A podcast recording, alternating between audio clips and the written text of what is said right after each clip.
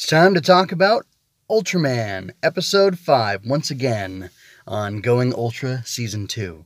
So, I'm going to do uh, hopefully the shortest of recaps. Basically, this episode introduced um, or brought to the fore the kind of stalker otaku guy um, and his uh, obsession with Ren Sayama has gotten people killed, uh, multiple people apparently who have been trolling him and whatnot.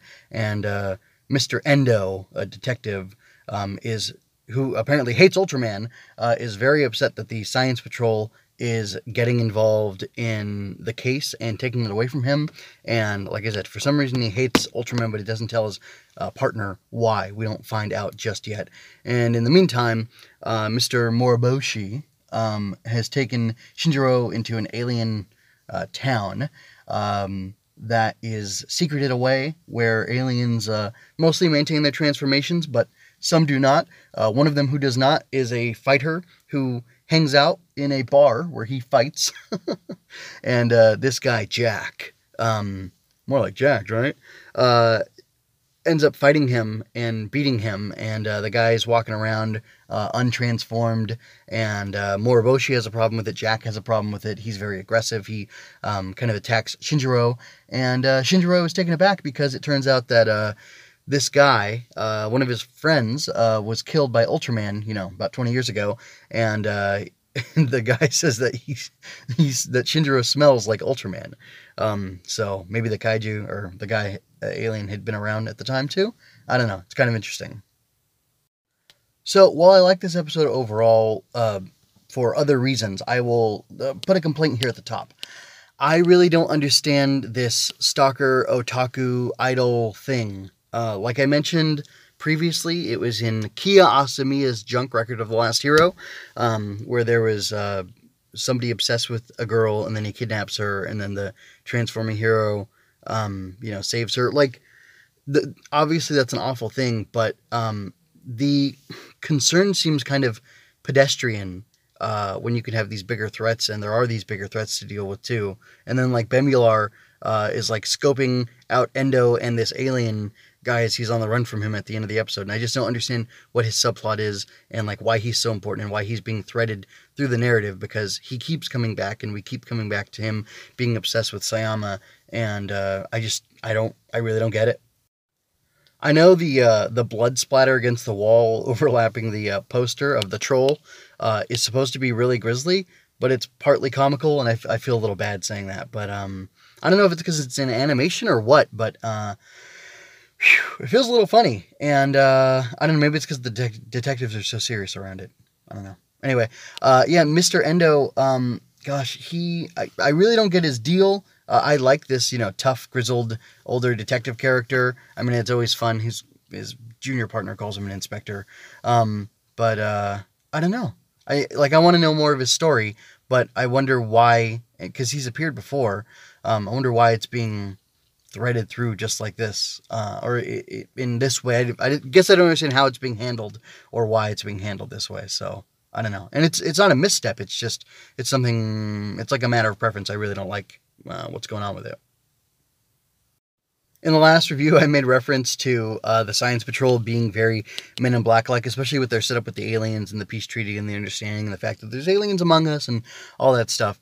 I also find it very funny that they've got this uh, Johnson, J O N S N, these white truck with the you know the branding on it and stuff that um, I've noticed over the episodes. It's kind of everywhere when when they're there, um, and I I don't think that stands for anything. I think it's just like a fake, like a puppet organization or like a shell company or whatever that they you know operate like that's their undercover van or whatever and i think that's really funny and then driving home the uh you know the the men in blackness of it all um you've got this you know alien uh, enclave. Netflix calls it officially, and it's its thing. But uh, Moriboshi said it's an alien town.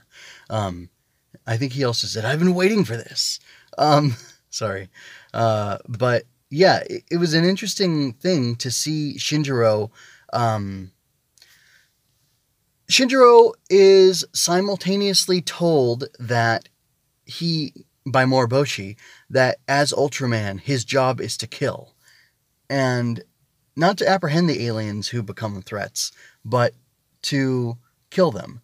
And I don't know if that's because uh, the Science Patrol has other means to apprehend and punish and deal with kaiju or uh, aliens. Excuse me, um, or or or what? But Moriboshi is telling him your job is to kill and you need to accept that. And if you can't, then that's too bad. But then Moriboshi is walking through this alien town. He's saying, oh, this person, like these, he names like three different alien planets or species or whatever. And like, oh, they're from here. Um, you know, those kids, they're, uh, you know, whatever. Like he seems like he has a familiarity and not a hateful, spiteful uh, familiarity with them and he doesn't refer to all the aliens there as scum and he throws this like drink pouch to uh, shinjiro that has it's like an alien drink pouch you know? So like